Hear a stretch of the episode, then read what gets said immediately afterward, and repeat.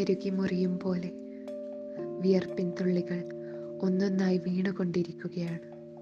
ഇടയ്ക്കിടെ ശ്വാസം മുട്ടുന്ന പോലെ.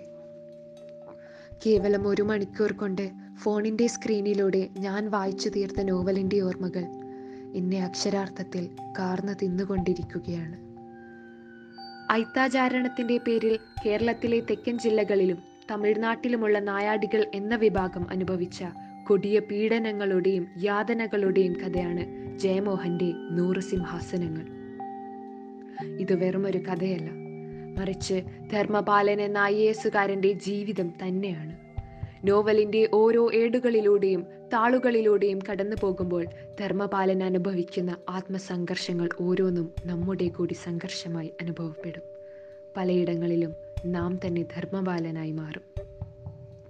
കീഴ്ജാതിക്കാരനായി ജനിച്ച ഒരാൾ പിന്നീട് വിദ്യാഭ്യാസം കൊണ്ടും കഠിനാധ്വാനം കൊണ്ടും സമ്പത്തിലോ പദവിയിലോ നൂറ് സിംഹാസനങ്ങൾ തീർത്താലും തന്റെ ശരീരത്തിന്റെ മേൽ ആരോപിക്കപ്പെടുന്ന ജാതി എന്ന പിശാചിനെ മായ്ച്ചു കളയാൻ സമൂഹം ഒരിക്കലും അനുഭവിക്കില്ലെന്നും ജാതി അത്രമേൽ മനുഷ്യ മനസ്സുകളിൽ അടിയുറച്ചു പോയിരിക്കുന്നു എന്നുമുള്ള ഞെട്ടിപ്പിക്കുന്ന തിരിച്ചറിവുകളിലേക്കാണ് ഓരോ വായനക്കാരും എത്തിച്ചേരുക.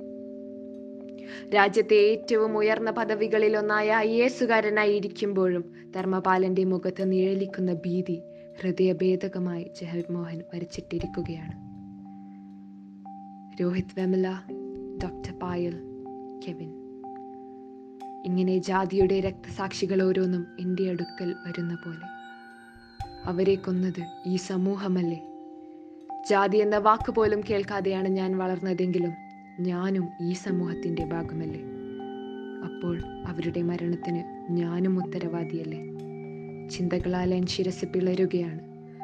നൂറ് സിംഹാസനങ്ങൾ കീഴ്ജാതിക്കാരന്റെ ദുരവസ്ഥയുടെ മാത്രം കഥയല്ല.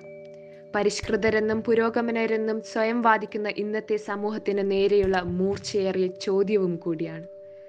എത്ര ഉയർന്ന പദവിയിലെത്തിയാലും ജാതിയുടെ പേരിലുള്ള അപകർഷാബോധം വേട്ടയാടുന്ന ഒരു സമൂഹം ഇവിടെ നിലനിൽക്കുന്നുവെങ്കിൽ എന്ത് പുരോഗമനമാണ് നാം കൈവരിച്ചിട്ടുള്ളത്?